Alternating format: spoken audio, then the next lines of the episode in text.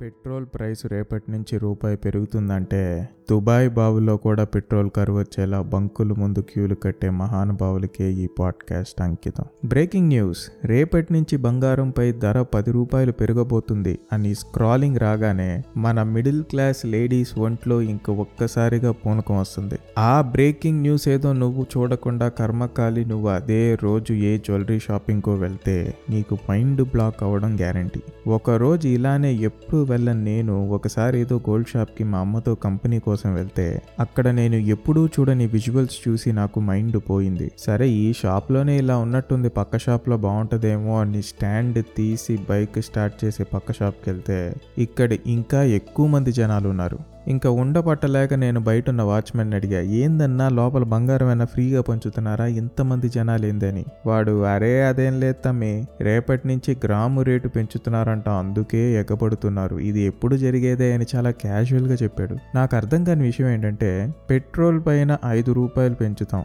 లేక గోల్డ్ పైన పది రూపాయలు పెంచుతాం అని అనగానే షాపుల మీద దండయాత్ర చేసే మీరు ఆ సంవత్సరంలో అసలు మళ్ళీ ఎప్పుడూ కూడా మీరు పెట్రోల్ కొట్టించుకోరా? అంటే మీరు క్యూలో ఐదు గంటల నుంచి కొట్టించుకున్న పెట్రోల్తో ఐదు నెలలు నడిపేస్తారా? లేదా మీరు ఆ పది రూపాయల తగ్గింపు ధరలో కొన్న బంగారం కాకుండా మళ్ళీ ఇంక జీవితంలో ఎప్పుడూ బంగారమే కొనరా? ఈ దౌర్భాగ్యం కేవలం బంగారానికి పెట్రోల్కి మాత్రమే పరిమితం కాలేదు బాసు. మన దేశంలో కూరగాయల నుంచి కడ్రాయర్ దాకా ఏదైనా సరే మీ షాపులో అమ్ముడు కాకపోతే స్టాక్ మిగిలిపోతే రెండు షర్ట్లు కొంటే ఒక ఖర్చీ ఫ్రీ అని పెట్టి చూడు. నెక్స్ట్ డే మళ్ళీ నువ్వు అమ్ముకోవడానికి నీ ఒంటి మీద బట్టలు కూడా మిగలవు. ఆ ఖర్చీఫ్ వాడికి పనికొస్తుందా లేదా అసలు అది అవసరమా లేదా అనేది వాడికి అనవసరం. ఫ్రీ అని నువ్వు రాసావు ఇంకా నువ్వు నాకు నచ్చావు. అంటారు మన మిడిల్ క్లాస్ మామలు. ఇంకా వైన్ షాప్ గురించి అయితే ఇంకా చెప్పాల్సిన అవసరమే లేదు. రేపు గాంధీ జయంతి అనగా ఇవాళ రాత్రి బార్ షాప్ ముందర ఒక చిన్న సైజు యుద్ధమే జరుగుతుంది.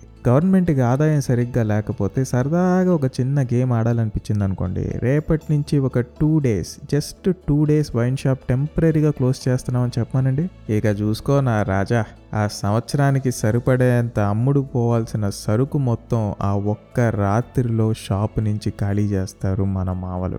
రే నువ్వు సినిమా హాళ్ళ ముందు నుంచునే గంటల తరబడి ఆ క్యూలో టైం వేస్ట్ ఎందుకు అని బుక్ మై షో కనిపెట్టారు కూరగాయల నుంచి ఆఖరికి చికెన్ దాకా ఈరోజు దేనికి మనం అడుగు తీసి బయట పెట్టాల్సిన అవసరం లేదు. అన్నిటికీ మన దగ్గర యాప్స్ ఉన్నాయి. ఫుడ్కి స్విగ్గీ గ్రాసరీస్కి బిగ్ బాస్కెట్ ఎలక్ట్రానిక్స్కి అమెజాన్ అండ్ ఇన్ఫర్మేషన్కి యూట్యూబ్ అని ఈరోజు మనకి ఏది కావాలన్నా నీ ఇంటి గడప దాటకుండా నీకు అందించే ప్రయత్నం టెక్నాలజీ చేస్తుంది. అయితే ఇక్కడ నువ్వు ఆలోచించాల్సిన విషయం ఏంటంటే ఎందుకని ఈ యాప్స్ అన్నీ ఇంత సక్సెస్ అయినాయి? ఎందుకు ఈ యాప్స్ ఒక యూస్ కేస్ ఇంత స్ట్రాంగ్గా ఉంది? ఎందుకంటే వీటన్నిటి మధ్యన ఉండేది ఒకే ఒక కామన్ పాయింట్. అదేంటి? మనందరినీ బద్దకస్తులను చేయటమా? కాదు. ఇట్ సేవ్స్ యువర్ టైం మీ టైం వృధా కానివ్వకుండా కాపాడటం. టైం విలువ తెలిసిన వాళ్ళు ఎవరైనా ఈ యాప్స్ ద్వారా తను డైలీ చేయాల్సిన మీనియల్ జాబ్స్ నుంచి ఆ టైంని సేవ్ చేసుకుని తన లైఫ్లో ప్రొడక్టివ్ పనుల కోసం ఖర్చు పెడతాడు. కానీ ఎనభై శాతం జనాభా మాత్రం. ఈ యాప్స్ వల్ల సేవ్ చేసే ఆ టైంని కూడా వాళ్ళ బద్ధకాని కోసం వాడి మరింత బద్ధకస్తులుగా తయారవుతున్నారని ఇటీవలే ఒక సర్వేలో తేలింది. ఇలాంటి పనికిమాలిన బద్ధకస్తులు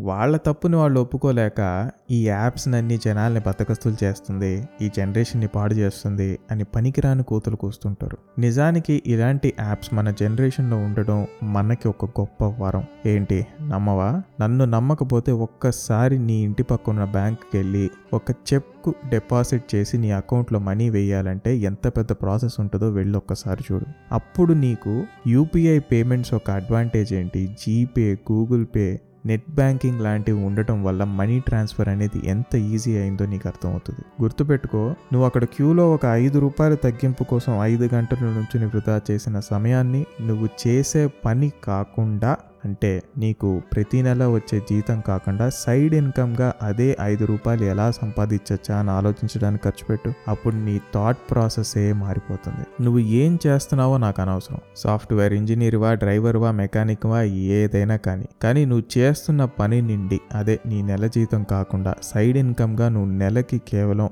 వంద రూపాయలు సంపాదించి చూడు. నీకే అది ఎంత కష్టమో అర్థమవుతుంది. అనుకున్నంత ఈజీ కాదు. కానీ ఒక్కసారి నీకు సెకండ్ ఇన్కమ్ అనేది మొదలైతే అది ఎప్పటికీ ఆగదు. నీ మైండ్ ఆటోమేటిక్గా నెక్స్ట్ ఏంటి అనే థాట్ ప్రాసెస్ మీదే నడుస్తుంది. ఖర్చులు పెరిగే కొద్దీ పెరగాల్సింది నీ సేవింగ్స్ కాదు నీ సంపాదన. రేపటి నుంచి ధరలు పెరుగుతున్నాయని ఈ రోజు నుంచి నువ్వు తినే అన్నం తినకుండా మానేసి ఆ డబ్బు మిగిల్చుకోగలవా? లేదు కదా? మీకు తెలుసో లేదో డెవలప్డ్ కంట్రీస్లో ప్రొఫెషనల్ క్యూవర్ అని ఒక జాబ్ పోస్ట్ ఉంది. అదేంటో తెలుసా?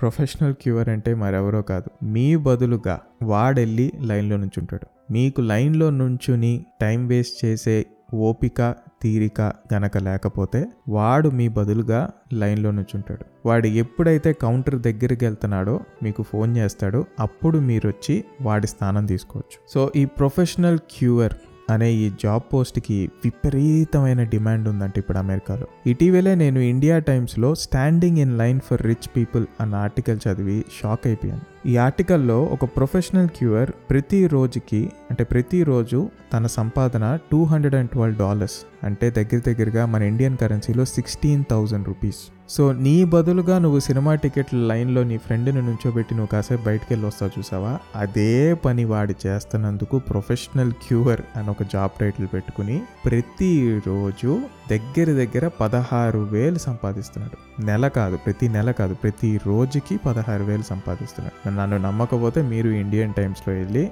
a day standing in line for rich people అన్న ఆర్టికల్ చదవండి. ఎందుకని ఇలాంటివి ఇంత ఫేమస్ అవుతున్నాయి అనుకుంటున్నారు? ఎందుకంటే ఎస్పెషలీ డబ్బు ఉన్నోళ్ళు టైంని చాలా వాల్యూ చేస్తారు. మీరు అనుకోవచ్చు వాడేంటి క్యూలో నుంచో లేడు వాడికి బద్ధకం అని. ఇక్కడ సమస్య బద్ధకమో నుంచోలేకపోవడమో ఓపిక లేకపోవడమో కాదు. ఇక్కడ సమస్యల్లా సమయం వృధా కావడం. టైం వేస్ట్ అని ఎందుకంటారు? ఎందుకంటే టైంని నువ్వు సరిగ్గా వాడుకోపోతే దాన్ని నువ్వు వేస్ట్ చేస్తున్నట్టే లెక్క. సో టైంకి ఇవ్వాల్సిన వాల్యూ నువ్వు ఒక్కసారి ఇచ్చి చూడు. నీ లైఫ్లో మార్పు నీకే స్పష్టంగా కనిపిస్తుంది. ఇక నుండైనా మారే ప్రయత్నం చేస్తావో లేదా రూపాయి తగ్గింపు అనగానే చొక్కా చించుకుని పరిగెడతావో అనేది నీ ఇష్టం.